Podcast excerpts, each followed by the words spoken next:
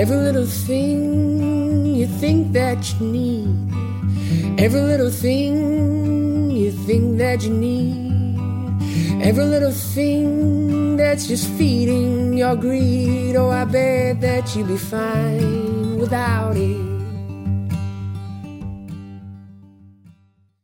Hello, everybody. Welcome to the Minimalist Podcast, where we discuss what it means to live a meaningful life with less. My name is Joshua Fields Millburn. And I am Ryan Nicodemus, and together we are the Minimalists. Welcome to episode 121. Today we're going to talk about emotions. Oh, Man, I've, I've had an emotion filled week the last week. oh yeah, Yeah, it was a it was a worry filled week last week. Josh, you literally have two emotions that you feel. the other one is is unadulterated rage.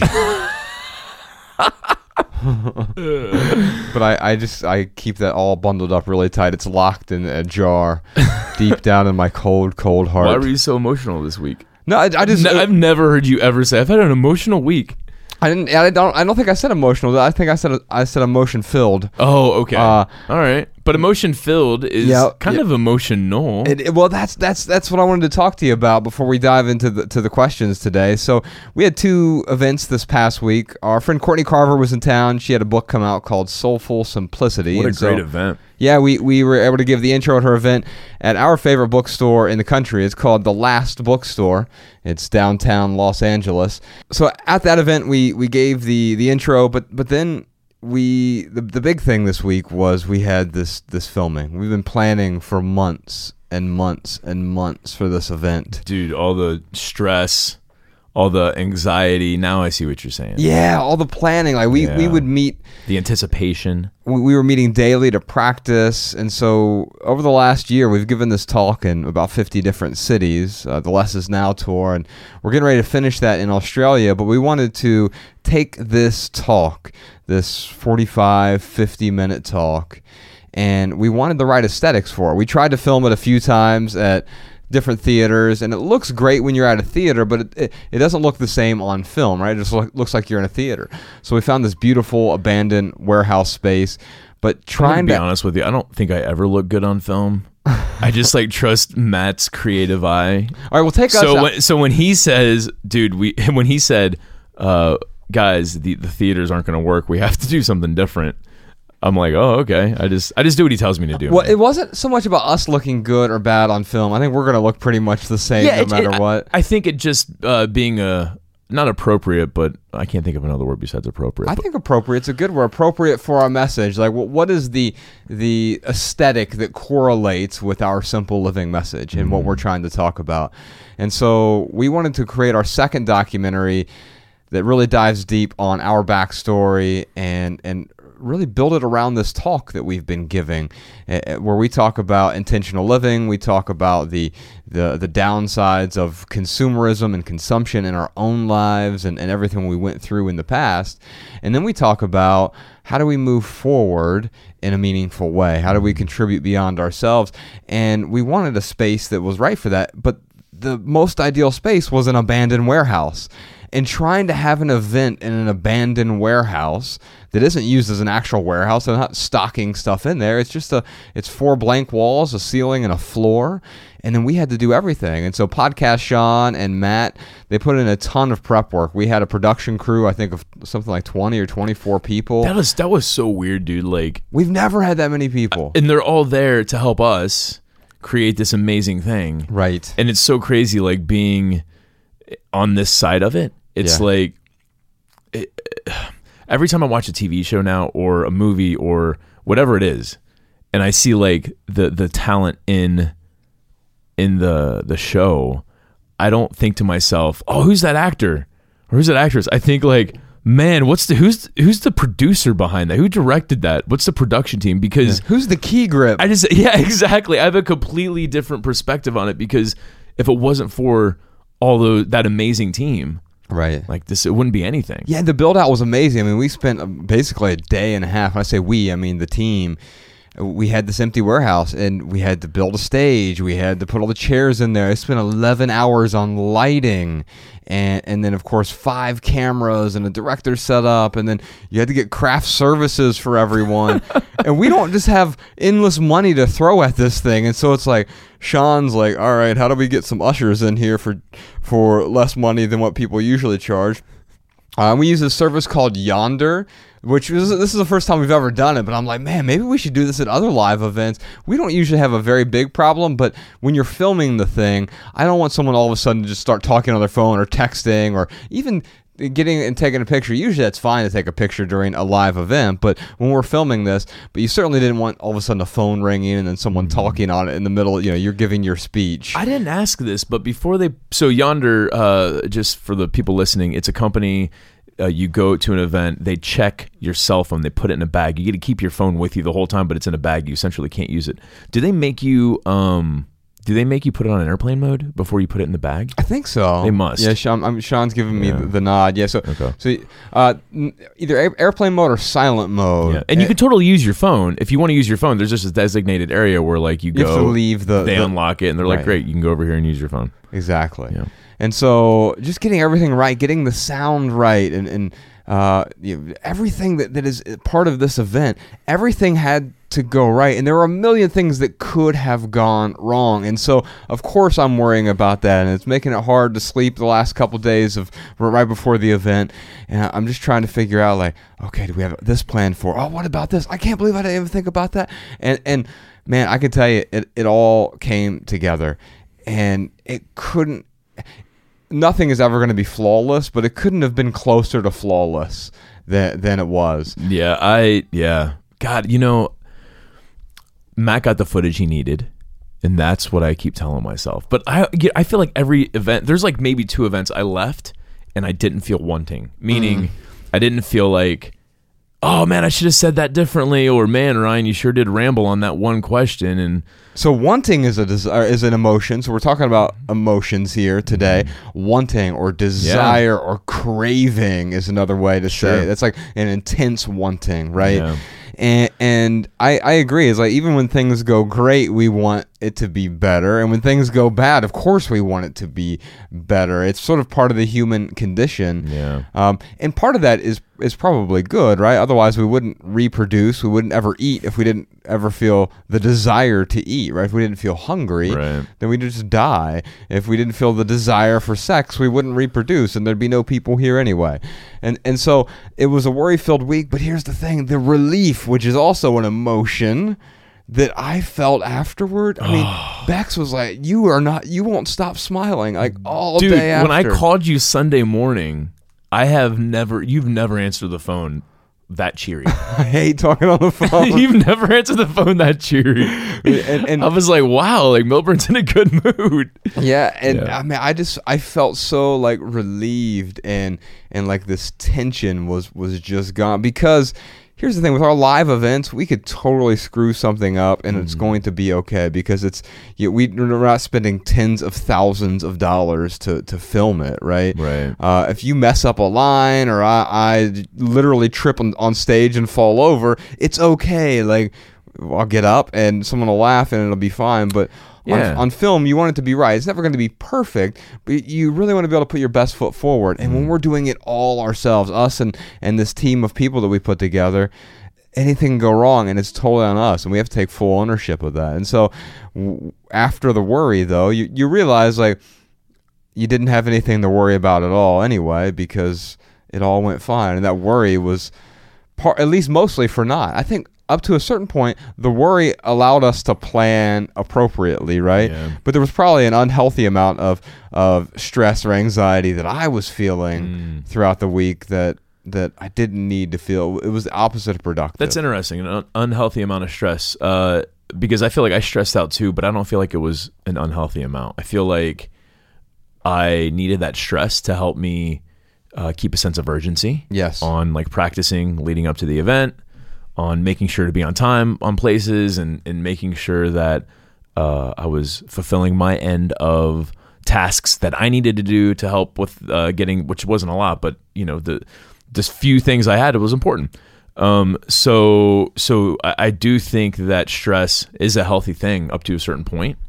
Um, but yeah, so h- why do you think? Wh- Why are you saying it was unhealthy for you? Well, I think I think for two reasons. One is there is a healthy amount of stress that tells that's an indicator I should take some sort of action.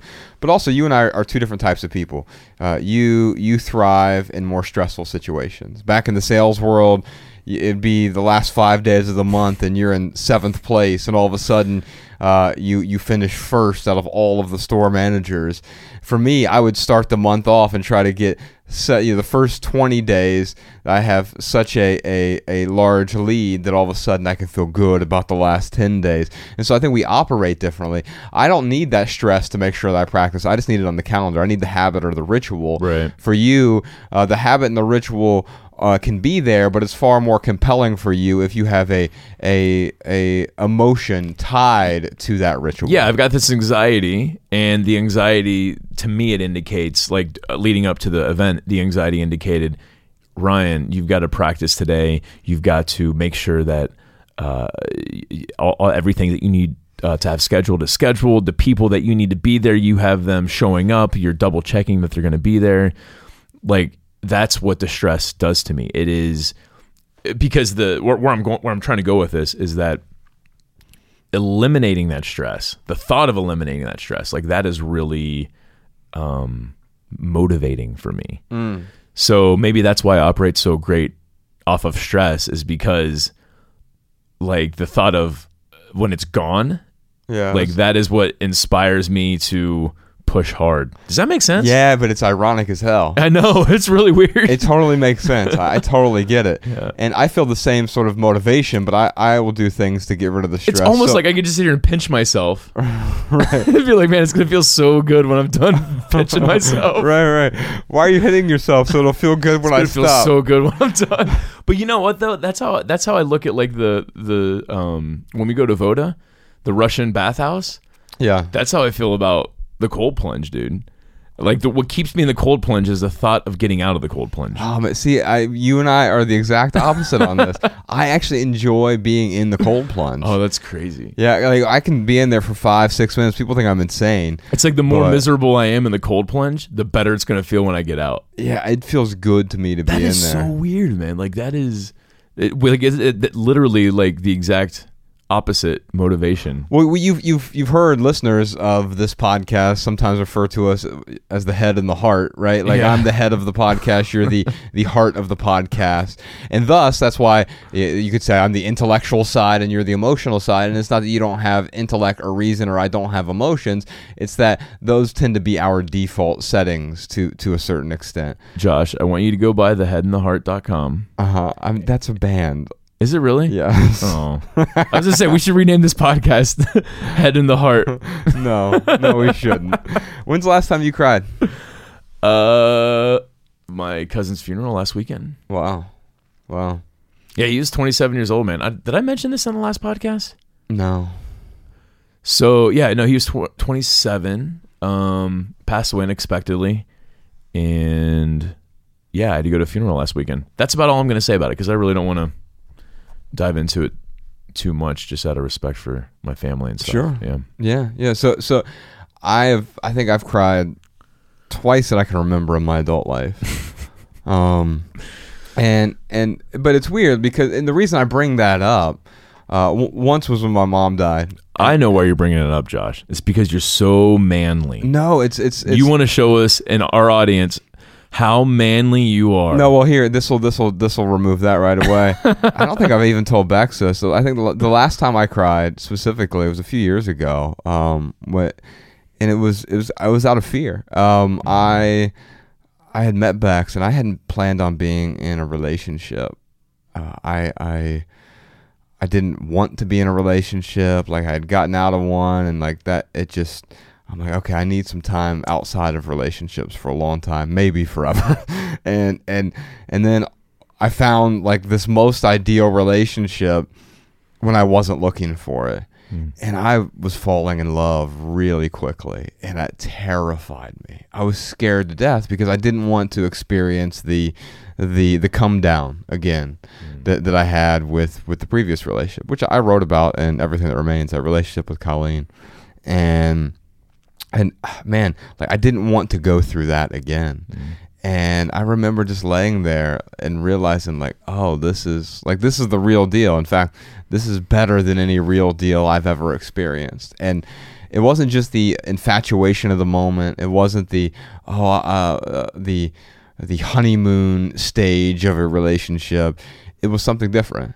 It wasn't that chemistry is good. Our chemistry is great, but that that wasn't it. It, it was something different. I remember just laying there uh, and just like literally one tear came out of each eye. and I'm like, I, I, I remember feeling this sense of overwhelm, uh, and it was it was fear, it, it, it, but it was also like, of course I want this, and that's why I was afraid because I did want it.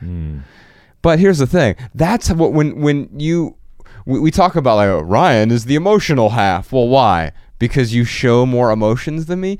And when when you when you when you talk about we all have emotions. So when we talk about someone who has emotions, it conjures up all kinds of images mm. in my brain. Like if you if you say they're a really emotional person, mm. if I were to say that about someone, I described them. I said, "Yeah, he's really emotional." What mm. what what what kind of images would that con- conjure up for you? Uh, that person's really dramatic. okay, yeah, and they might show their sadness. That person loves themselves some drama. Uh, the drama, yeah, uh, rage, um, anger, craziness. You and I have both had the privilege of dating crazy people.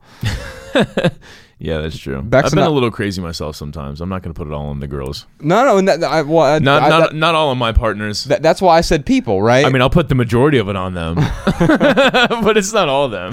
well, and, and that's why I said people because Bex and I were actually talking about this this weekend.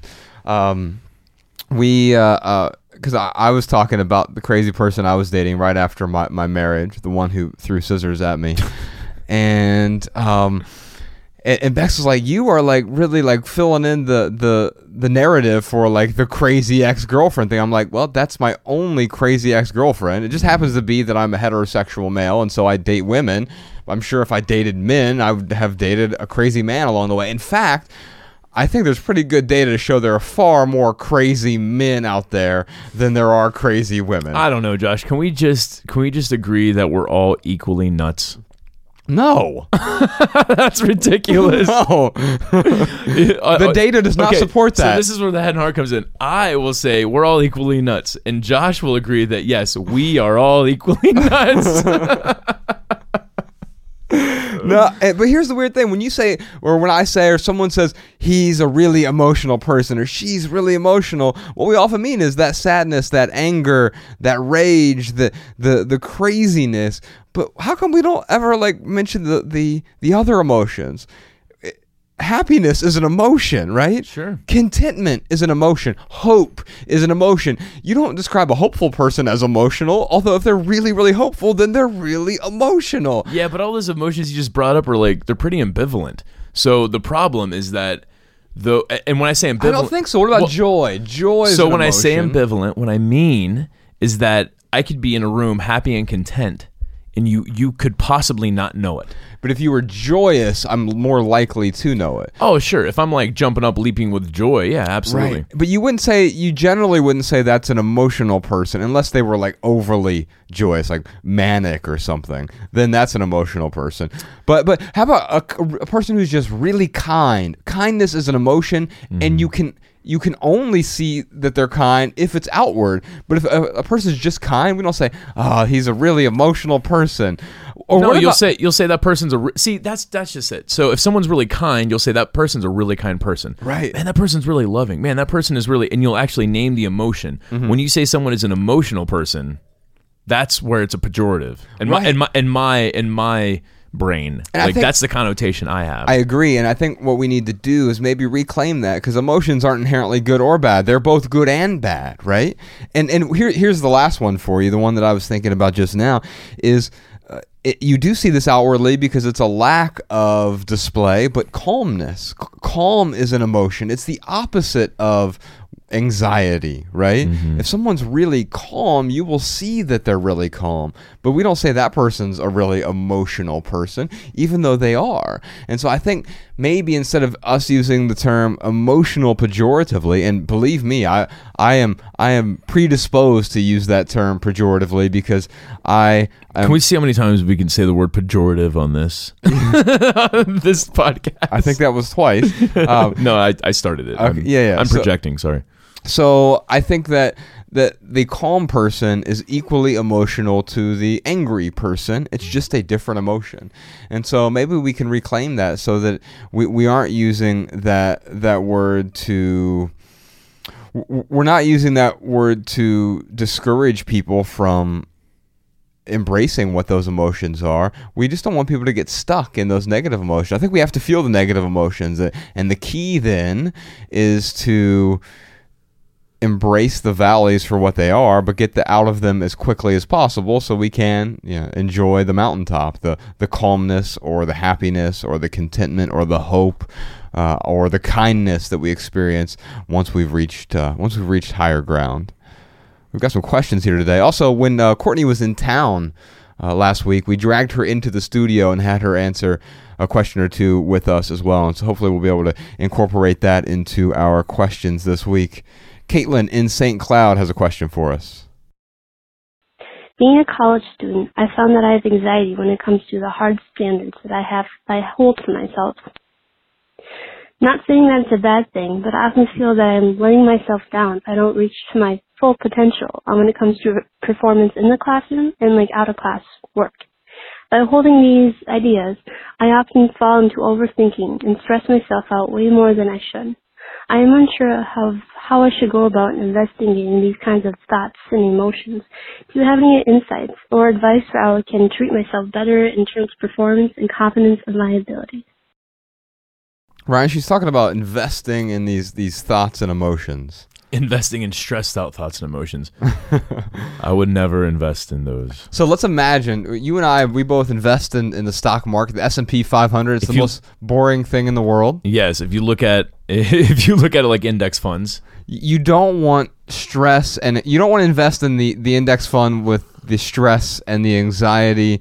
What we were just talking about, the person who's considered to be a traditionally emotional person, you don't want the emotional person index, right? that's a yeah, Y- that's a great way of looking You at want the broader emotional spectrum. You want to invest in emotion in the emotions that matter. Now, here's the thing: we were just talking about this, Ryan. You were even saying that some of these things help you out. They help you perform better. The stress, the worry, and especially if you are in college and there are certain standards there, and, and, and in fact, she's experiencing anxiety from those standards. That's because she wants to meet those standards. And so there's a certain level of stress that is going to be useful. Definitely.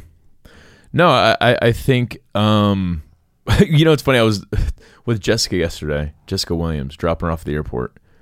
And I'd said something about how we you know how we always talk about raising your standards, lowering your expectations. Right. And she was like she's like, "Ryan, I got to be honest with you. I don't understand what that means." So I had to like s- explain to her what we mean by that. How'd you explain it to If her? she doesn't understand what it means, it makes me think that maybe our audience, some of our audience, uh, uh, doesn't understand what it means. So I, the way I explained it to her was, um, I used our documentary as an example, where we put our absolute best foot forward. right. We had this level of of, of standard mm-hmm. that we were not willing to forsake. We want this to be outstanding, at least for us, even if we can't, because I can't predict whether or not 50 million people Or one or one other person other than I can predict one, and that person's me. right? besides us, right? And and here's because here's the thing: if it's outstanding for me, it's my gamble that maybe there are enough people with, with similar interests and tastes and, and uh, who people who appre- appreciate the same aesthetics or narrative.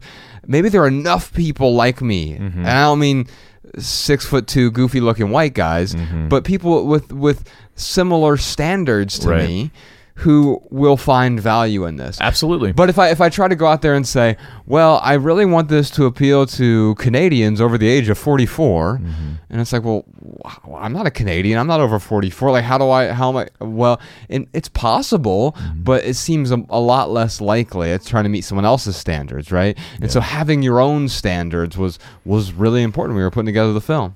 Yeah, and I, I think that that is, uh, you know, one of the expectations of the many that we could have had with that film. Who's going to watch this? The other thing is, is how much money are we going to make on this? Um, we did not have any. We had no uh, dollar figure in mind. It was um, you, me, and Matt who got together. It was a zero dollar budget, and it was something that we were really passionate about and we said, "Great, let's create something really awesome, and, and and and let's see what happens." And to your point, we gambled that yes, as long as we had high standards, other people will find value in this. And and could you imagine, dude, like if we had this this idea of Expectation. yeah, this idea of how much money we wanted to make from it. Let's just start with that. Like that is what a recipe for a letdown, right? Right. Um, uh, you know, unless it was like we're gonna make ten bucks off of this, right? I mean, Well, even then though, because at first, like we had lost money, even with the theatrical release. Oh, yeah. It was b- because here's the thing: we had zero budget we to. broke even on theatrical, maybe. Uh, no, we didn't. We, we were we were still slightly behind. Oh. Um, but the good news is that we made up for it on the back end, right? And, and the reason we were we were slightly behind is because we didn't spend any money on producing this film because Matt, you know, basically went around the country with us, Mm-hmm. and we were already going around the country, so it wasn't any additional dollars. But then everything on post production, the the color grading, the music, the distribution through theater, I mean, all, all of Yeah, this they stuff, definitely- it, it all added up really quickly. Yeah, I don't want to get too far away from what I'm trying to do with the the, the raising standards and, and lowering expectations. Um, what I'm really trying to say is like with that documentary, because we had zero expectations when we did get an offer for theatrical release, when Netflix did uh, uh, decide that they want to put it on their platform, when people did go out of their way to support us, Share it. and and share it or or or purchase it on Vimeo, that was all gravy. Like that was all icing on the cake. It was like icing and sprinkles on the cake. Yeah. Because we were not beholden to any expectation. Yeah. It did not matter. So uh, applying that to Caitlin's question here, Caitlin, you should she should have high standards. There's no doubt about it the expectations I would encourage her to to lower. And what I mean by that is is that Caitlin can study for a test as much as she possibly can, and that's all she can do. If she's going to worry about the expectation, uh, or I'm sorry, the result, and have an expectation of a really high grade, that is going to add, in my opinion, it's going to add needless stress. It's the same thing with with the event. My uh, th- with the special that we just filmed my standard was really really high and i knew that if i had high standards and did as much as i could leading up to, that event it was going to be the absolute best event that i could possibly do. And i feel like it was. Yeah. like i, I said earlier i felt a little wanting like i just just a couple little things i wish i would have done a little bit better but that's okay.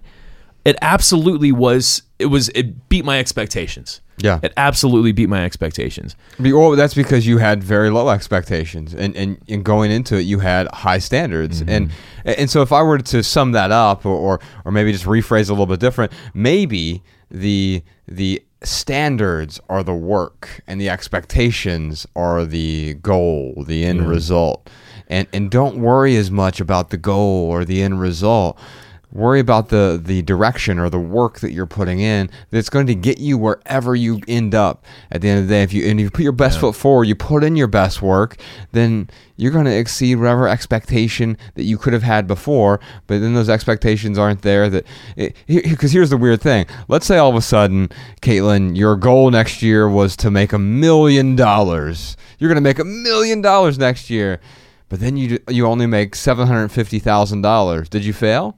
Yeah, of course you failed. You didn't hit your goal. You didn't hit your expectation. 75% But that's a c yeah, yeah, that's that's not very good, right?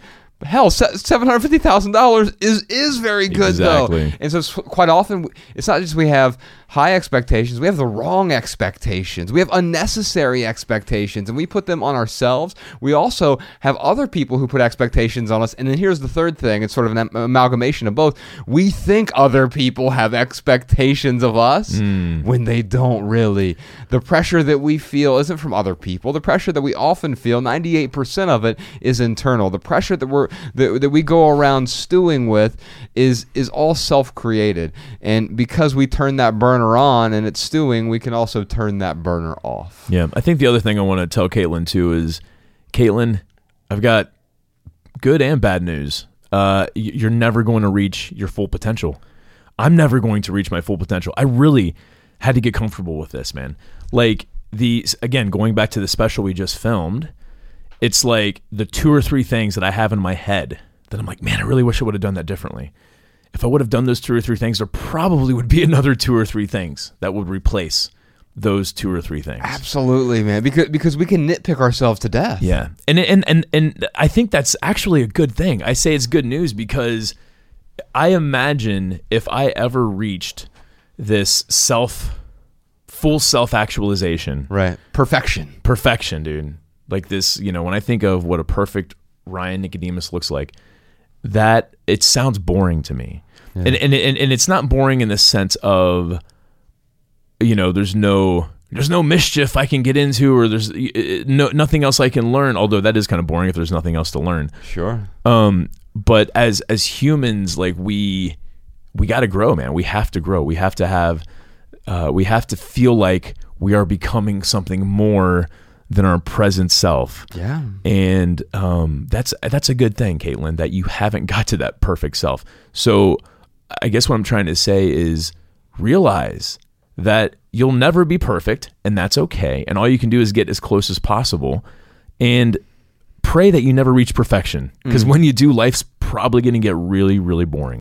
And I think that discontent that, that Caitlin is feeling in the moment, I think that can also be useful up to a certain extent, at least, because discontent is a commentary on the present moment.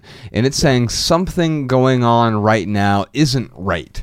Now, what that is, I'm not sure. Maybe it's It me- could be her expectations. It could be absolutely, or or it could also be her actions. And she she used this word this word overthinking, and it stresses her out. Well, let, let me just tell you this because here's here's my biggest problem, Caitlin, is I often try to think my way out of problems. You just can't do it. I would say that's about half the work. Uh, yeah, it re- well Like get, getting the right, getting the right mindset and the right perspective right. It's half of the work. but but the problem with me and with a lot of people is is it, it, ends there. We think I'm going to ruminate my way out of this issue, right? I'm going to use the law of attraction to make this happen. I have had this conversation with people where where like they're just super firm believers in the law of attraction. And and I too, I believe in it, but it's not the end all be all, meaning that you the the the main problem I have with uh folks who rely solely on the law of attraction is that they're missing the action piece of it. Yeah, which is is the most important part because Yes. you're right. We do have to have the right mindset. We, we do have to use reason and intellect and mingle that with emotion. And really, what the law of attraction is is is focus. Right? There's an old apothegm: wherever focus goes, energy flows. And all that really means is whatever we focus on, that's the direction in which we're going. But of mm. course if you turn your car east but don't start driving east, Mm-hmm. you're not going to get to wherever you're going in the east, right? Yeah. And so, Caitlin, you can't think your way out of a problem, and so that that means sometimes when we want to change our our the way we're feeling, change our emotion uh, our emotions, we have to change our like our physical state, our physicality, and, and so the other thing that I often think about is motion moves emotions. The other day. I was feeling really stressed out right before our our LA event and and that taping. And uh, so I, and I'm just like oh man like I've got this headache and I'm trying to deal with this and I've got all these things to do. I need to go take two hours and and really create some physical activity for myself. So our our studio here is about 10 minutes away from Runyon Canyon.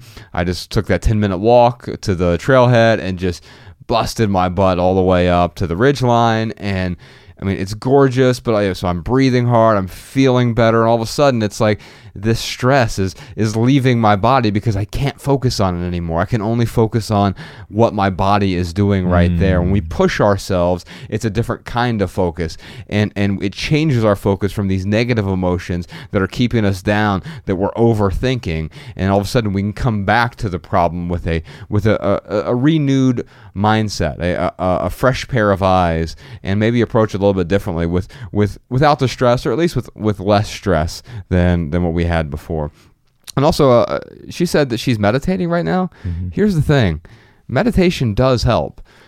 Uh, the problem I used to get caught up with is I when I started meditating, I'm like, well, man, I did this two days. I did it over a whole weekend. 20 minutes yesterday and 20 minutes today. You're so good at meditating. I I should have it figured out by now, but I don't. All my problems aren't solved. This obviously isn't working. Hmm. Well, it's the same thing as with, with going to the gym. You know, our, our friend Dan Harris says that that meditation is like going going to the gym for your brain, and I feel that way. Like you can't just go to the gym Saturday and Sunday and bust your butt really hard, actually for 20 minutes each each time. Be like, I'm fit now.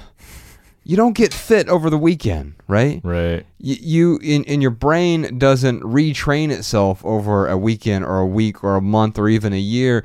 It takes a long time for you to get physically fit. It takes you a long time to get mentally fit to improve to see these incremental changes. And so i think caitlin meditation will certainly help you out if you do more of it. And also what are the meditative things that you do? It could be going out for a walk. It could be doing yoga. It's not exactly meditation but there are meditative tasks. Uh, for me it's it's walking just from here to wherever. I like to have a destination in mind, even if it's just walking to the post office to mail a letter. I will walk three miles to the post office and back because I have a destination right there. Yeah. My favorite is like walking to the office because it's about a four mile walk, and it's so it's about hour and twenty minutes, hour and fifteen minutes. I am forced to like not think about anything because like my whole point is is like gotta get to the office, gonna record a podcast. Like the the the the, the point is the is the walking, um, and it forces me basically to not. I don't think about anything else. Like I put my AirPods in and get going and have an amazing relaxing walk. Yeah, yeah, and and it doesn't have to be relaxing. If you want to do something to really push yourself, you can do that. Being in the sauna is a way for me to push myself, and that is meditative for me. In fact, I it's a meditative experience, but I also meditate in the sauna. It's the place that I prefer to meditate because it's harder. You really have to focus, and it's like it's it's training your mind on a different level. It's like you can do yoga or you can do hot yoga. Uh, you can do meditation or you can do hot meditation, and it does force you to focus uh, a little bit more. Uh, last thing that I'm thinking about here is this word flappability. Our friend Colin Wright has this essay that he just put out. We'll put a link to it in the show notes, but I wanted to to read about it because he talks about. You know, I, I think when I think of our friend Colin, he was just on our podcast recently. He is he's pretty stoical in his approach to most things. Right? It's not that he lacks emotion, but he's able to employ emotion appropriately uh, when the situation calls for emotion. He wrote this essay about it. It's called Flappability. There's something to be said for a stoic response to difficult or uncomfortable situations. To be more specific, it's nice to be able to step back and assess things from a mental distance, to recognize and acknowledge what's happening, but to address it from a place of calm rather than a state of emotional fragility. To recognize that you can't control what's happening to you, but you can control how you respond to it. So what we're talking about here is, yeah, most of the time it's good to be able to step back. When we feel this crazy emotional response, Mm. we should be able to step back. Dude, this is so important for Caitlin because she is so worried about the result. She is so worried about the result that she cannot control. Like the, the the all the studying she puts into it, she's worried that she's not going to get the right result. But to your point, the only thing she can control is how she reacts to the result. Yeah, and so so maybe the best way to regain control is to give up some of that need for control. Yeah. I'm yeah. I I yeah, going back to the lowering of the expectations because I think expectations is a form of us trying to have control. We expect something, it happens, we feel good about ourselves because that means we're in control. Right. Right. And so I, I'm going to skip ahead in his essay quite a bit. It's a long essay. I encourage everyone to read it. It is it's one of my favorites from him that he's written recently. Uh, he goes on to say, that said, there is a potential downside to this approach to dealing with the often unpleasant variables with which we come into contact throughout the day. It's possible to rationally assess a situation only to realize afterward that perhaps emotional immersion would have been the better approach in that particular circumstance. You can look at a beautiful sunset and recognize that it's beautiful, that the colors are amazing, that the weather is perfect, and that you care deeply about the person standing next to you as you both look out together at this wonder of nature. That's a very valid and valuable flavor of enjoyment. But because of that mental air gap between you and the moment, it's not exactly the same thing as plunging headfirst into an emotional response to what's happening. You can enjoy a sunset stoically, but it may be more prudent in terms of full exposure to everything that's available to you in the moment to dive deep as you dare into what you're feeling rather than calmly and safely floating along the surface. And so I think what Colin is saying here, Ryan, is yeah, we should often have a rational approach to much of life. And that gives us the ability when we need to have our emotions there to jump all the way in. You don't want to just go to a, a sunset and say, you know, that looks like uh, cotton candy in the cloud. I mean, you can say that, and there's an intellectual sort of um, side of it as well. No matter what, you're you're always going to have a mixture of both, Mm-hmm. unless you're a robot. But but the truth is, there are moments where you could just want to be in awe of, of the moment. And I felt that the day after we finished the the the taping in, in Los Angeles. And we filmed two different events that day. Well, two and a half really, because we had to redo the intro because we had a mic problem. that was great. So so uh, great. uh, the, we had to go out and go go give the whole intro once again. And at first, I thought that was totally going to ruin the moment, right? Yeah, but people too. seem to enjoy it more. Like, man, you did better on the second intro. It's like you knew what we were going to say. yeah, that was that was good though, man. yeah, I, I thought I went really well. And but here's Yep. the thing: afterward, Ryan, I plunged headfirst into the emotions that I felt. the The mm. relief was. I was a totally emotional person, but the emotion that I felt most was relief and mm. contentment. Uh, and and those were the emotions that I just let myself experience instead of saying I feel like I have accomplished this task. No, it was like I feel so relieved, and and I do feel accomplished, but in a way that is that that, that has le- lent itself to this contentment because I'm I'm happy with the standards that we put forth, and, and that we were willing to to put in all of that work, and then the payoff that came after that from putting in all the work. There wouldn't have been the payoff without that work, right? Absolutely. It didn't come from the expectations we had, though. It came from the standards that we had and the work we were willing to, to put in. Yeah, man, we didn't just sit around and, and, and think about how great the event's gonna go. Like we we put so much prep work into it, man. Yeah, we- And it didn't- really paid off. We didn't think our way into a great event. Uh, for Caitlin, uh, there's a mindfulness chapter in our book, Essential. It's an essay collection, 150 different essays about intentional living. There's 12 different chapters on 12 different topics. One of those topics is mindfulness. Sean, if you could reach out to Caitlin and get her the audiobook version of that. If you like this podcast, you'll like the audiobook version of Essential, or if she'd prefer the physical book or the ebook, we're happy to give her one of those as well. And before we move on to our next question, we dragged Courtney Carver into our studio when she was in town last week to answer this question for Caitlin as well. Here's the thing with Caitlin's, you know, wondering how to invest in these emotions. You're going to feel what you're going to feel, but I think the problem comes in when we start judging ourselves for how we feel. Okay. So we feel anxious about feeling anxious. Mm. Yes. And that's a whole nother layer of not really treating ourselves well. So she also said, How can I treat myself better? I believe in that question. And so when she's feeling that anxiety, instead of the, oh, judging for being anxious, turn to self care. Mm-hmm. What can you do that might make you feel good? Like you taking a walk. For me, often it's writing down whatever I'm feeling because sometimes if I can get the emotion out of my head and onto paper, I can see it for what it really is. And sometimes it's just completely useless, but I can't understand that unless I see the words on paper. Our next question is from Ryan in Kansas City.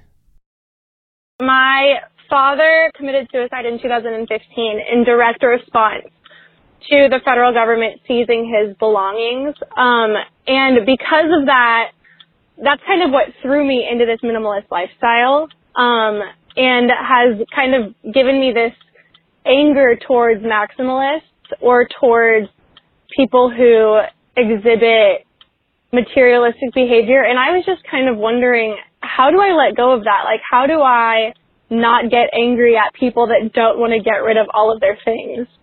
Um, and I realize that it's not for everybody, but I find myself getting almost resentful towards people that, in my opinion, value their stuff too much, which I know like isn't okay. So I just, I guess I wanted to know, um, what you guys do to both avoid getting angry at those people and also to, in the most caring and loving way possible, help guide them towards a minimalist lifestyle. First off, Ryan, I'm, I'm really I'm really sorry to hear about your loss. I, I have been obviously through the death of a parent uh, twice. Uh, both of my parents have, have passed away. My my father when I was real young. Um, I was nine when he passed away. I didn't know him very well. Um, he left us when well, my mom left him when. when when we were, I was like three or four uh, at the time. I was almost four, and um, I saw him one other time, uh, seven years old around Christmas, and he died when I was nine. And I mean, I talked to him on the phone occasionally, and, and so we didn't have a really close relationship. But as a kid, you know, you, you you look for a father figure, and I was lucky enough to actually get an adopted brother um, when I was right around that age, and uh, he was very and, and, physically he was very he was a year older than me, and, and but he was he he was almost like a father figure for for me, but uh, uh, at least uh, in terms of physicality, he was a really tough guy, and so I, I remember. Uh, just growing up with him, having uh, a brother who was also a, a father figure in my life, and then uh, and I think that helped me out a lot. But then when my mother passed, I was 28 years old, and we didn't have the best relationship uh, until I was in my 20s. She was uh, she was an alcoholic, and and it made uh, growing up really difficult. Uh, but we repaired all of that uh, throughout our 20s, and, and when I was 28, she passed, and it was a, definitely a different circumstance from what you're going through. Uh, but let me just say this: he he likely committed suicide um, not because of the government seizure. Uh, government seizures don't make people commit suicide because government seizures happen every day. What happens when people harm themselves or kill themselves is they feel despair. Despair is a commentary about the future. It means I don't think things are going to get better. And here's the thing we all feel despair. Many of us get trapped in despair. We feel a particular kind of pain, and that's because our basic needs are met. Our, we have a roof over our head, we have food, we have clothes on our back, but our psychological needs are not being met. And when our psychological needs aren't being met, quite often we, we turn to things that harm us, whether it's the ultimate harm, which is killing ourselves, or I'm from Dayton, Ohio. It's the, the overdose capital of the United States. It's a great city. I love that city. But there's a lot of problems going on there in Montgomery County right now. And it's because uh, a lot of people feel despair. And, and why do we feel despair? Well, we've lost this sense of purpose or meaning or joy or contentment and we feel like there's no hope for the future. And what is the antidote? Well, I think it's it's restoring meaning in, in some way. We don't have a a suicide crisis as much as we have a crisis of meaning in our lives. And I think we can change that by trying to find ways, not through the same repetitive means of yesteryear. Because here's the thing: if your dad would have gotten his stuff back, w- would he would he feel all of a sudden that uh, his life was fixed and there was hope on the horizon? No, probably not. He would have felt comfortable enough to to continue on a life that was still peppered with despair. And so I think what we need to do is we need to find a way to inject meaning, and that meaning is never through our things. The things have only the, the meaning we give to them. They can help us be comfortable, for sure. I'm not against consumption. We all need some stuff. You'll never hear Ryan and I say, get rid of all of your things and follow us. That was someone else. um, but what we will say is you're welcome to have stuff, but the more meaning you give to it, uh, the the less joy you'll get out of the, the, the less creativity you'll get out of life the the less uh, the less you'll be able to do because you'll be so tethered to the things that aren't bringing the real purpose joy and meaning and so I think the anger that Ryan is, is feeling here not the Ryan across from me but the Ryan on the phone I'm so angry. Ryan's angry because I just keep talking I know. um, Let I me think- talk, dude. I think I think the anger that Ryan is, is feeling is um, an anger toward consumerism. You, you said you're ang- eh, you're angry toward maximalists or you're angry towards materialists. And I don't think you're angry at those people. You're, you're angry at the behavior. And what I've realized, it's you can love those people even if you dislike their behavior. You don't have to be angry about it though. You can dislike the behavior because judgment is but a mirror that reflects the insecurities of the person who's doing the judging. So all you're really saying when you see the, the, the behavior of someone else, you're saying, I don't like that behavior because it's not an appropriate behavior for me. And in our documentary, uh, Juliet Schor, she she mentioned that the problem with our society isn't materialism. The problem is that we aren't materialist enough right? We, we don't give we, we don't give we don't care enough about the things we bring into our life that everything becomes disposable. And then of course we care too much about clinging to the things that aren't adding any value. And and we're not willing to let go because we don't see that someone else might be able to get value from that and so here's what i'll say for ryan is some of the the emotions that you're experiencing are useful, right? I, I, I think that um, the useful emotions help you grow, but they become useless when you hold on to them too tightly. So if you're feeling angry toward anyone who owns stuff, then it is just a sign that, yeah, you need to be willing to let go of that emotions, not so that you can forgive them or whatever, but just so you yourself can move on. You have to let go so that you can move on. Absolutely. Ryan, uh, I think you need to continue to talk about this anger you're feeling. I'm happy to talk about it with you. Um, I'm sure you have uh, friends and family that are happy to talk about it with you as well. I would encourage you, if you haven't already, to get a hold of a professional and uh, don't be ashamed in that. When I was in the corporate world, um, I used to go see a therapist once a week, man. Tony Soprano totally inspired me. Oh, to- for a second, I thought you were going to say Tony Soprano was your therapist. no, that'd be great though if he was. you just walk in, James Gandolfini's in that chair. No, man, like watching The Sopranos and seeing him go to a therapist every week to just vent out all of his crazy stuff. Now, he's a little bit different because he had like illegal stuff he had to talk about. yeah. And maybe it was a little So did you. yeah, that's true. Um, but but it, you know what it, what it really comes down to is that I think a lot of people feel embarrassed to go talk to professionals. They feel like somehow uh, they've lost at life because they don't know how to deal with their problems, or they feel like um, uh, you know it's it's embarrassing to like ask someone for help, right? Yeah. So um, again, Ryan, I'm I'm I'm sure you've already done this, um, but I know there's someone listening to, this who has that stigma. Uh, there is no reason to not talk to someone who has experience in in talking people through these emotions. The other thing I'll say too, man, is I'm not personally I'm not going to waste my life being mad at other people's actions. Unle- Like- unless it harms you directly. Well, yeah, then then I'll yes. If Sean were to reach over right now and hit you in the head with a microphone, I'd, I'd hit him back in the head with a microphone. stop breaking our microphones, guys. What's going on with you? Uh, tit for tat. No, um, uh, but you know what I'm saying, man. Like when I see someone who's a maximalist, or I see someone who is a racist, or I see someone who, whatever, insert, you know, someone that I would never associate with in my life there. Yeah. Like getting mad at them is not going to help them. It's not going to help me. It's not going to help anyone around me. Like, and, e- and even even so, if you find a person who's racist and they're harming someone else, even getting mad at them is probably not going to solve the problem as much as other things will solve the problem. Right. Calling the police on them, stopping them from doing something that harms someone else is better than just lashing out in anger. Right. Sure. I think that there's that John Mayer line. This is the John Mayer line segment of the podcast, um, where we, we we inject the wisdom of John C. Mayer into into the podcast. Now he he talks about um, it was on the Continuum Continuum album when he said. Um, has a sign and has a sign ever changed anyone's mind? And I think about that quite often with with bumper stickers or protest signs or whatever. Um, I I've never had my mind changed uh, out of someone else's anger, right?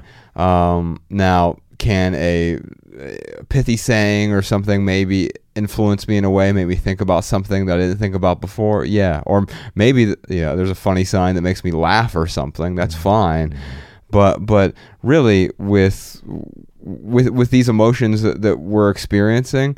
Most of the time, man, it's just it's just not useful. And man, we have such a hard time letting them go, though. And I, I think that's what her ultimate question is: How do I let go of that anger, Ryan?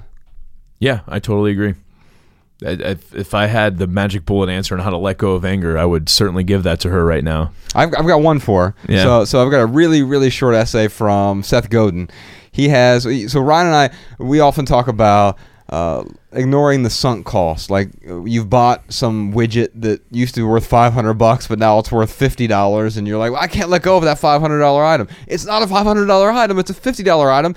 Sell it while you can still get 50 bucks for it, right? Yeah. Well, uh, Seth Godin has this short essay called Ignore Sunk Clowns. Yes, there was supposed to be a clown at your birthday party. No, he didn't show up. That's a bummer.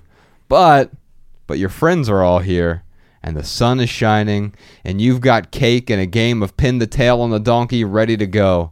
The question is, how long should you mourn the loss of the clown? How much of your party are you ready to sacrifice? The same question confronts the pro golfer who three putted on the third hole, or the accountant who forgot an obvious deduction, one that can't be recovered, or the salesperson who missed a key meeting, or the speaker who got let down because the tech crew screwed up her first three slides.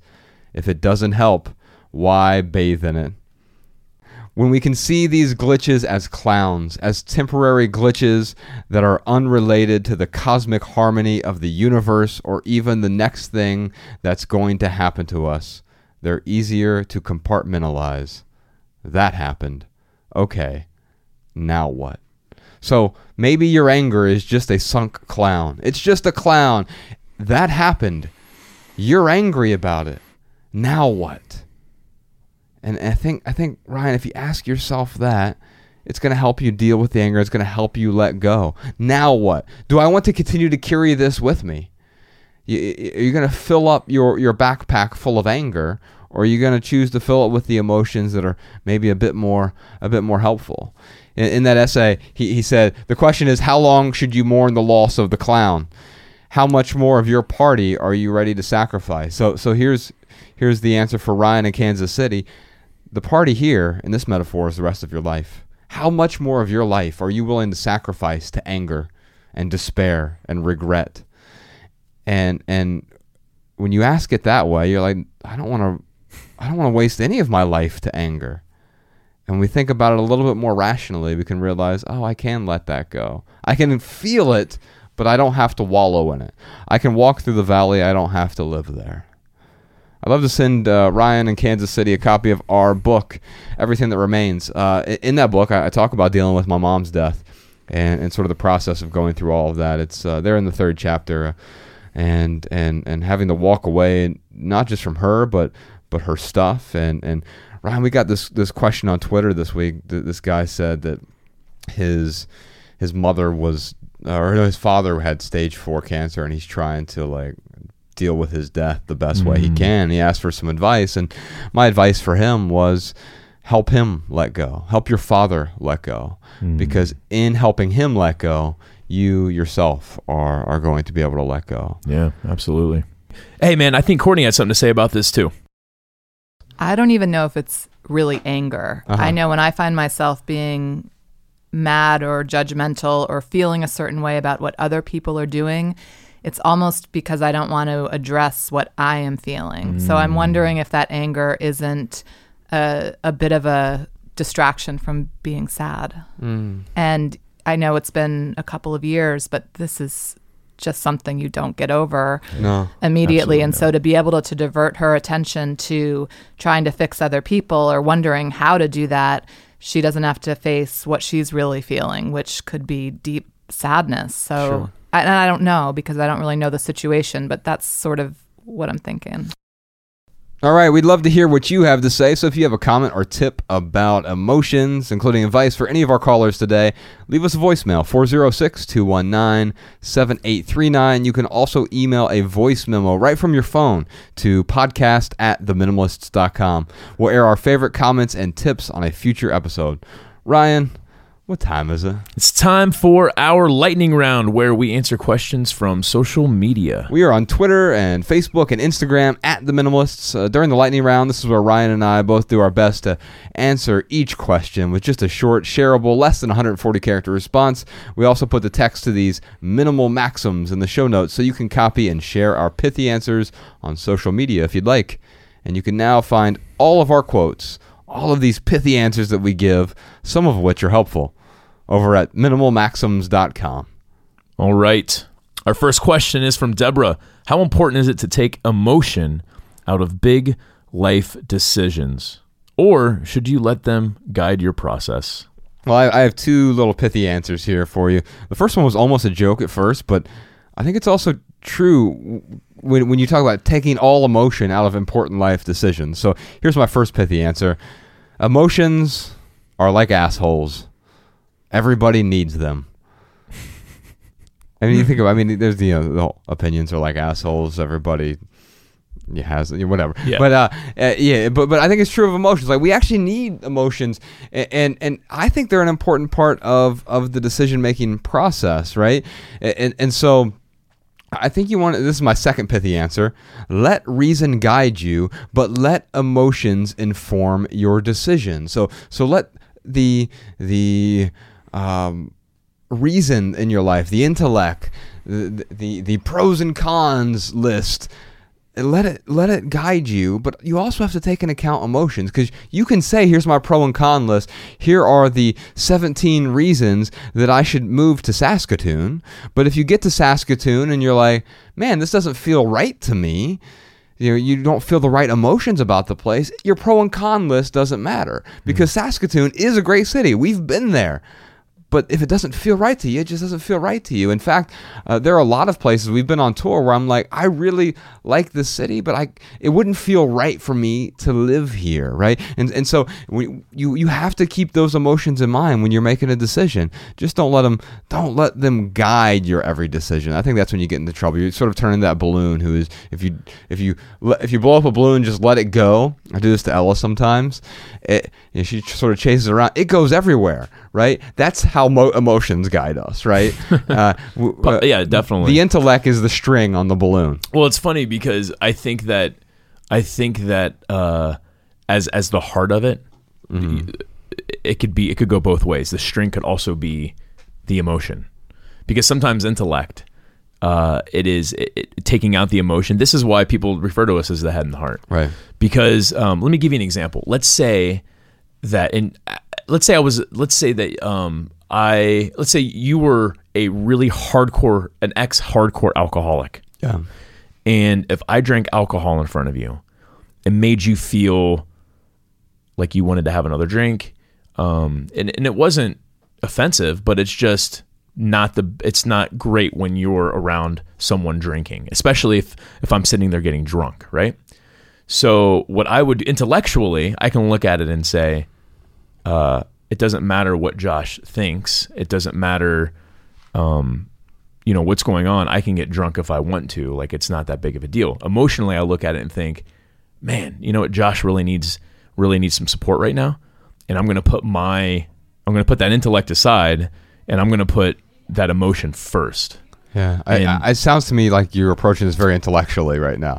Yeah, yeah. which, w- and and I think what you're going through is is i think i guess what i'm trying to say is that intel, the intellect in a situation like that uh it's it, in my opinion it's the wrong thing to let guide you no. I think you were letting um, uh, in that particular scenario, you were actually letting the intellect guide you because the first thing is I don't care how he feels, I feel how I feel. But then your your intellect jumped in and you were like, well, no, I think this is the right thing for him because it could, you know, trigger him to going back to drinking. You, you were actually taking a very intellectual approach.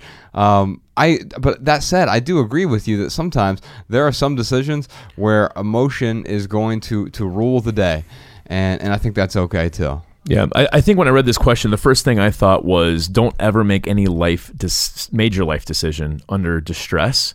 So, I mean, that is an old apothegm that I'm sure most people have heard. Um, it's a saying for a reason. Right. So, um, it- to answer her question head on, uh, don't make any decisions when you are when you are uh, any major life decisions if you're under a lot of emotional distress. The pithy answer I've written down here is it doesn't matter what you let guide you as long as your actions align with your values and beliefs. Man, how many times do we talk about values and beliefs, Josh? Y- Yeah, I, I think I think that that's that's the key here, right? Like you're going, you know that emotions and intellect are going to be involved in these decisions. Mm-hmm.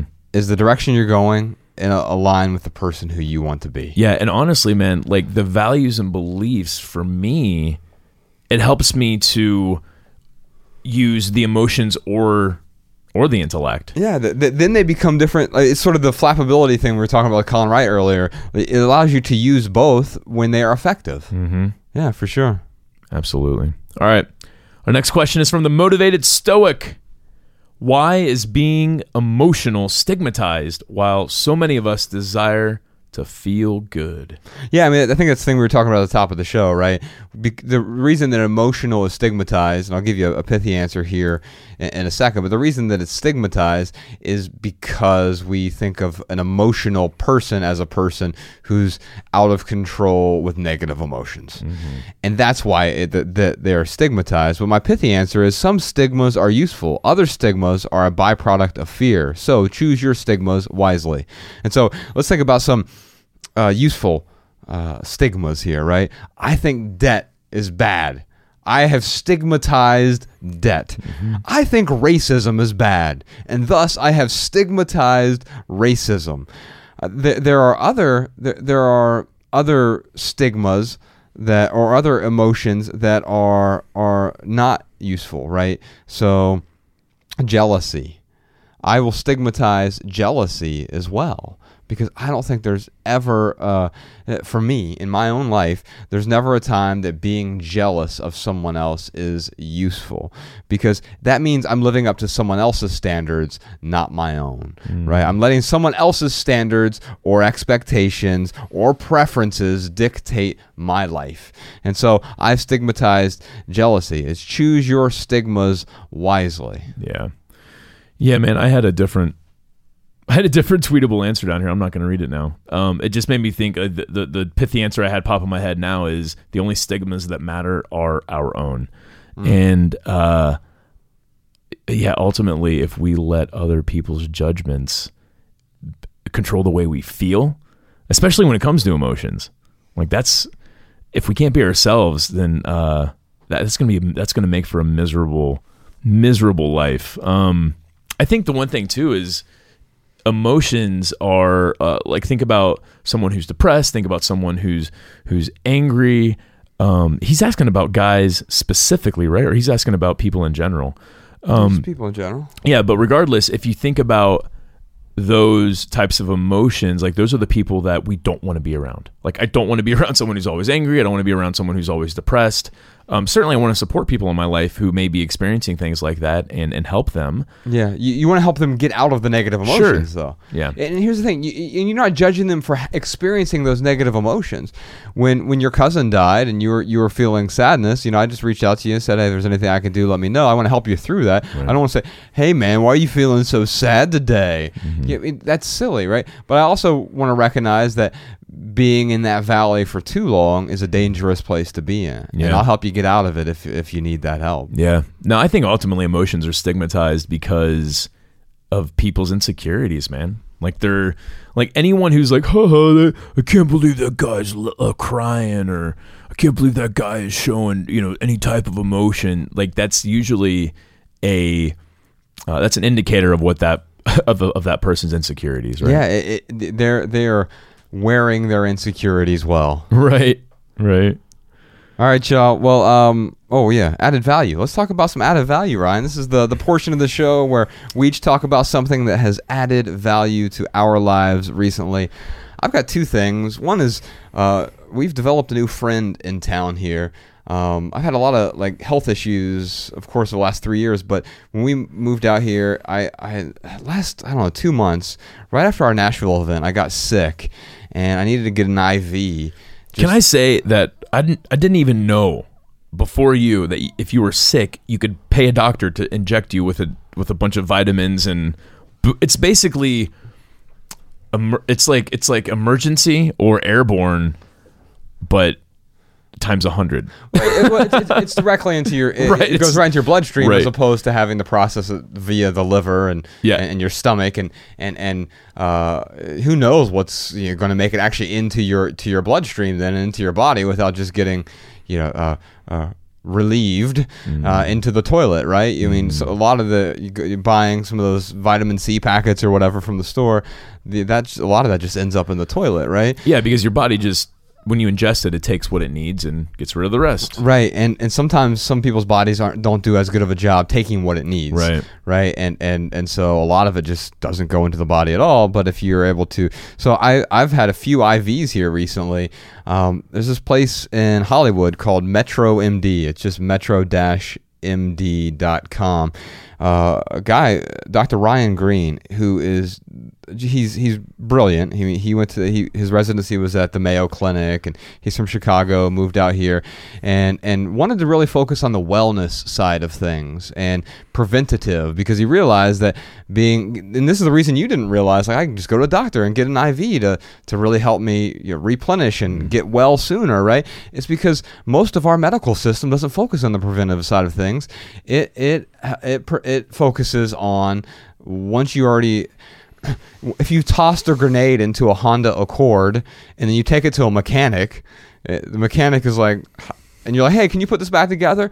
That's what our medical system does, because we are putting grenades into our bodies, basically, or uh, at least the equivalent over many years, many decades, and then by age 60, all of a sudden, it's like, here's your exploded Honda Accord, whereas he wanted to. Uh, so Dr. Ryan Green over at Metro MD, he really wanted to to help people beforehand. I think we're seeing more and more of this now. People, uh, doctors, and and th- this industry starting to change, focusing on wellness, focusing on prevent- preventing disease, and then also optimal health.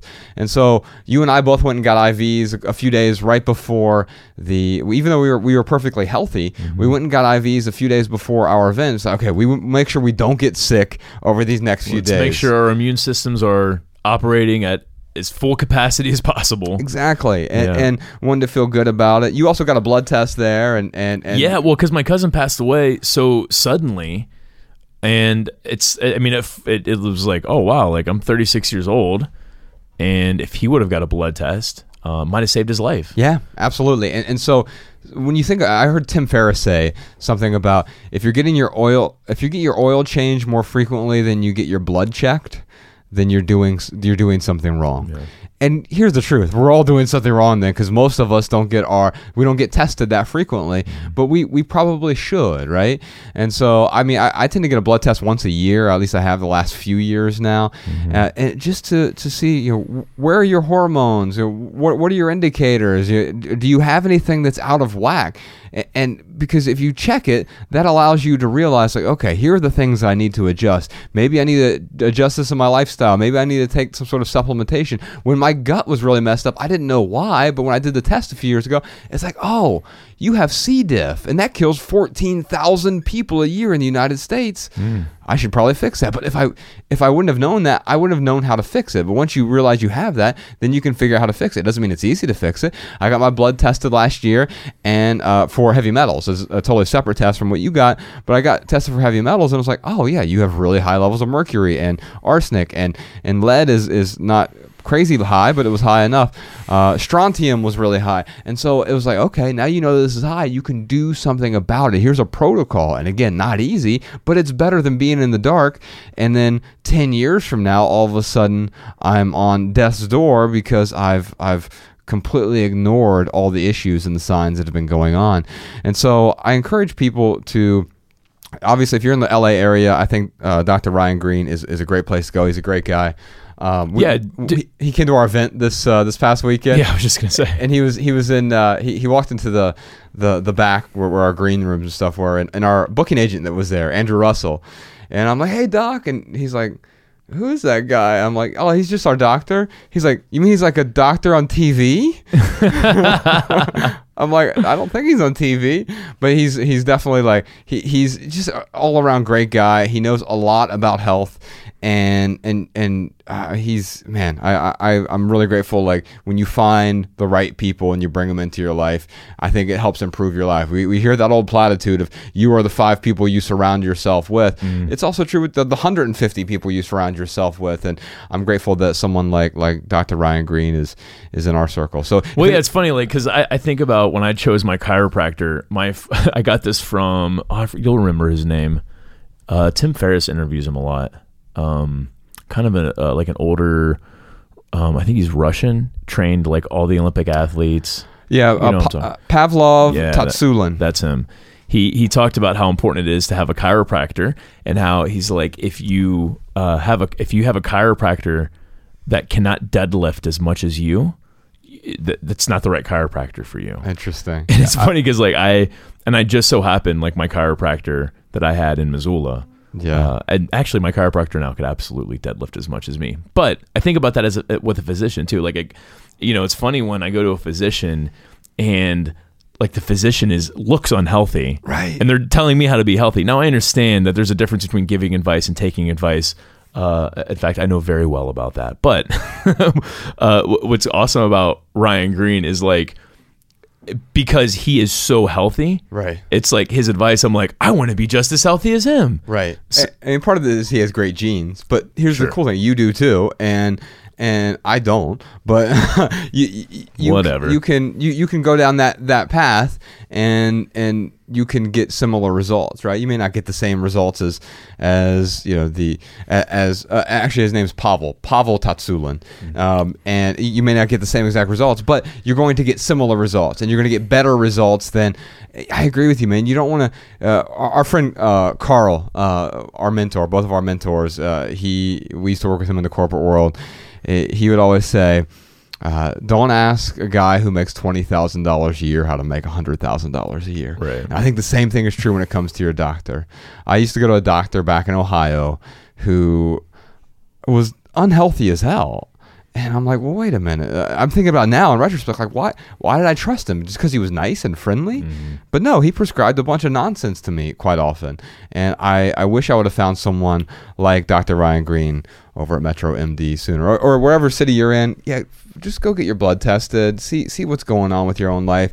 If you get your car checked up occasionally, or maybe when you're getting your oil change, you just realize "Ah, I should probably also get my body checked up at the same time. If you're going to get your car checked up, Ryan, is there anything that's adding value to your life recently? Yeah, man. How did you like that recreational coffee?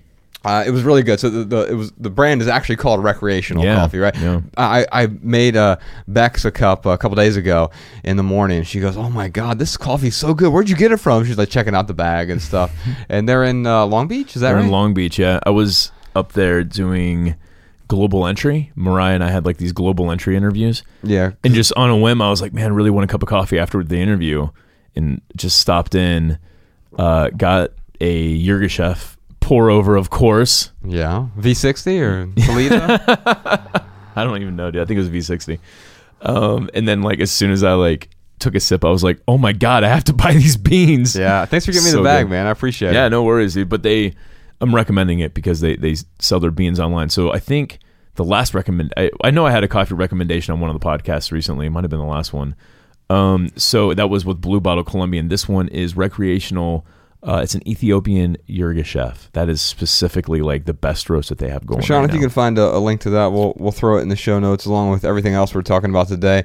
I'm gonna cheat and add one extra bonus added value. I just found it this morning, Ryan, and it's Nice. a really good uh, new artist. She's 15 years old, which I, is unbelievable how talented she is. Her name is uh, Billie Eilish, and I found so she has this album out that just came out toward I think toward the end of last year. It's called "Don't Smile at Me." It's the way I can describe it is, you know, the artist Lorde, right? So, and Billie Eilish is, is from Los Angeles. Lorde is from New Zealand, I believe. So, Lorde, if Lorde had you mixed her somehow with Lisa Hannigan, do you remember Lisa Hannigan? She was uh, Damien Rice's sort of side singer. I mean, she was uh, she she was always with Damien Rice back in the day. Um, so so talented, but she was sort of like the amalgamation of both, but with modern minimalist sort of You know what, dude? Just stop talking music. and let's hear it. Well, I'm not gonna play a song from the album because I Oh. heard this live song and it was it was just it was amazing. It's called wait, you heard a le- uh, you like you were there and heard it live. No, no, no. I I, I saw it on YouTube. Oh, and okay. so Well, let's hear- let's yeah, listen to that. Listen to it. It's called Bellyache.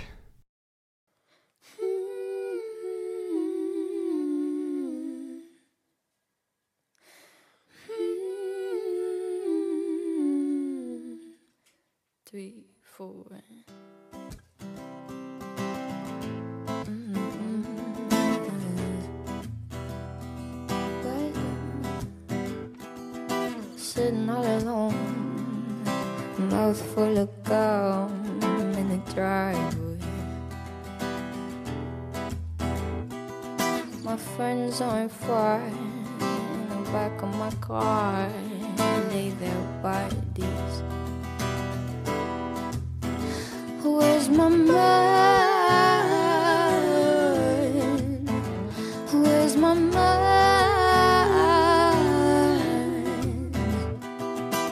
Here pretty soon. Looking through my room for the money. In my nails. I'm too young to go to jail. It's kind of funny. Where's my mind?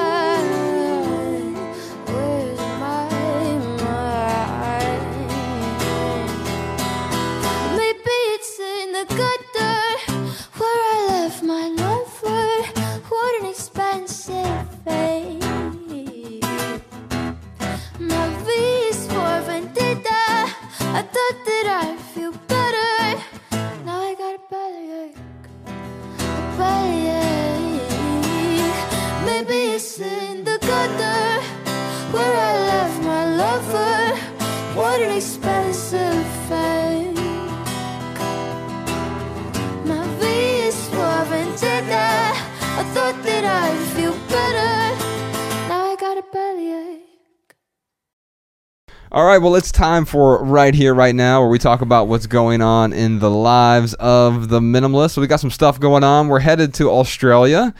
We're headed to Perth and Adelaide and Brisbane and Sydney and Melbourne and Auckland. Most of those are sold out or really close to selling out. Actually, let, let me take that back. Melbourne is sold out. We added a second date for that. Perth, Adelaide, Brisbane, and Sydney are all really close to selling out, and then we uh, we have a, a event in Auckland as well. So if you can make it out, that's March. Come on out, see us, theminimalists.com slash tour for all the dates, theaters, tickets, all that fun stuff. We've got a video version of this podcast coming soon. So if you want to subscribe to that, head on over to youtube.com slash the minimalist. We'll do a regular video version of this. We'll also do some other video creations, whether that's video essays or little snippets from the podcast, more condensed or attenuated creations, videos just for you over there on YouTube. Also, if you want the show notes to this podcast and every episode that we put out, we can send them right to your email. Just head on over to theminimalists.com, enter your email address there at the top. We'll send you the show notes whenever a new episode comes out. Also, any essays that we write that will show up right there in your inbox. And of course, we'll never send you spam or junk, and we'll never give your email address to anyone else because uh, only awful people do that. Oh, and if you want to support this podcast, you can do so. There are a few ways you can do it. Head on over to theminimalists.com, click donate at the top. You can support us one time on PayPal or Venmo, or if you want to become a regular supporter of the podcast, you can click on Patreon over there. You can become a Patreon supporter. Those are the folks that have helped us build this beautiful new studio that we are in right now. And every week on Patreon, we publish a postscript episode. And, and what that is, is we answer additional questions from our audience just for our Patreon supporters. Now, I know what you're thinking. Man, I don't want to log on to the internet and listen to a podcast on the internet. That's stupid. Do you log on to the internet? yeah, yeah. what are you still using AOL? Yeah, the dial up and Josh, I have some ex- I have some exciting news for you. Uh, go ahead. have you ever heard of Zoom Town? It's 768k? No way.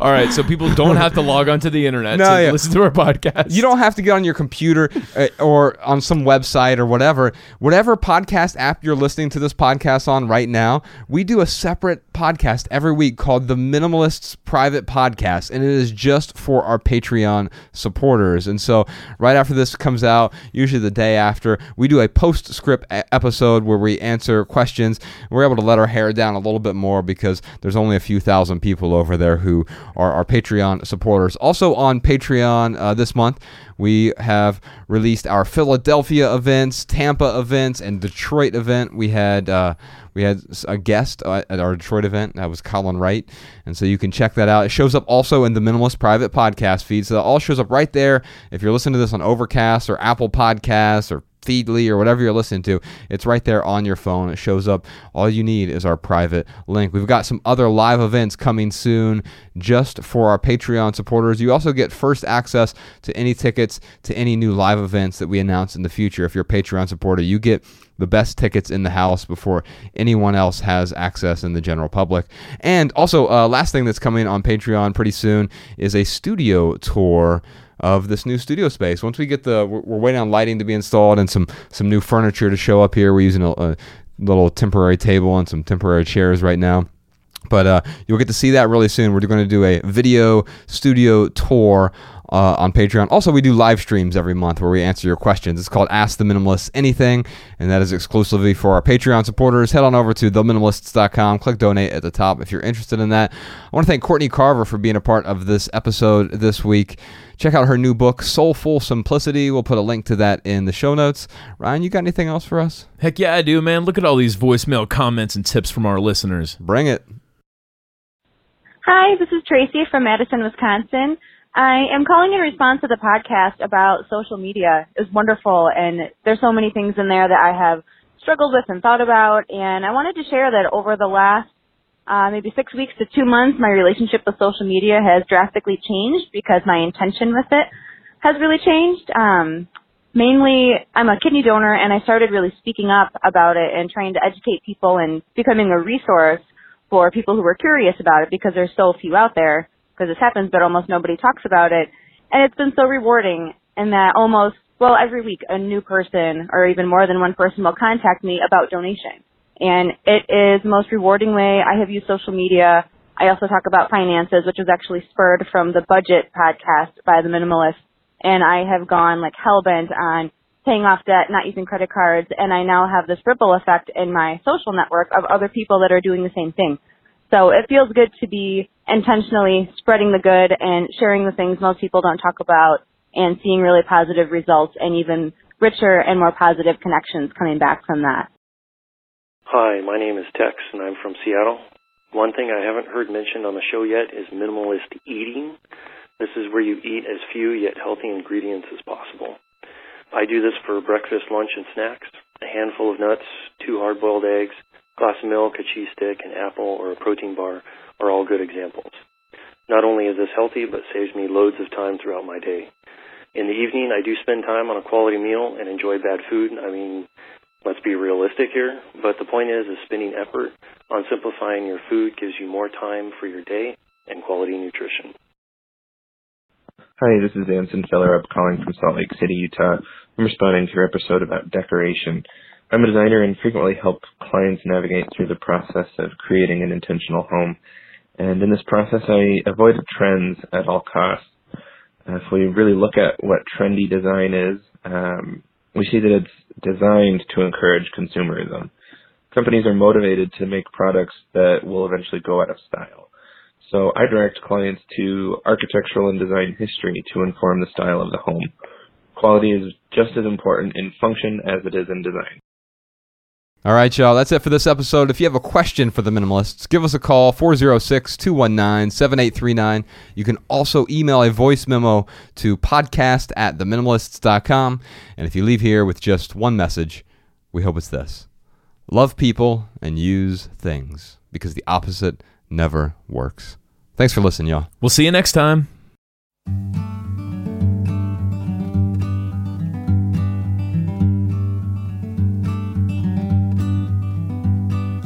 Every little thing you think that you need. Every little thing you think that you need. Every little thing that's just feeding your greed. Oh, I bet that you'd be fine without it. Every little thing that you gotta have. Every little thing that you gotta have. You gotta reach for and you gotta grab. Oh, I bet that you'll be fine without it. So tear your eyes away or tear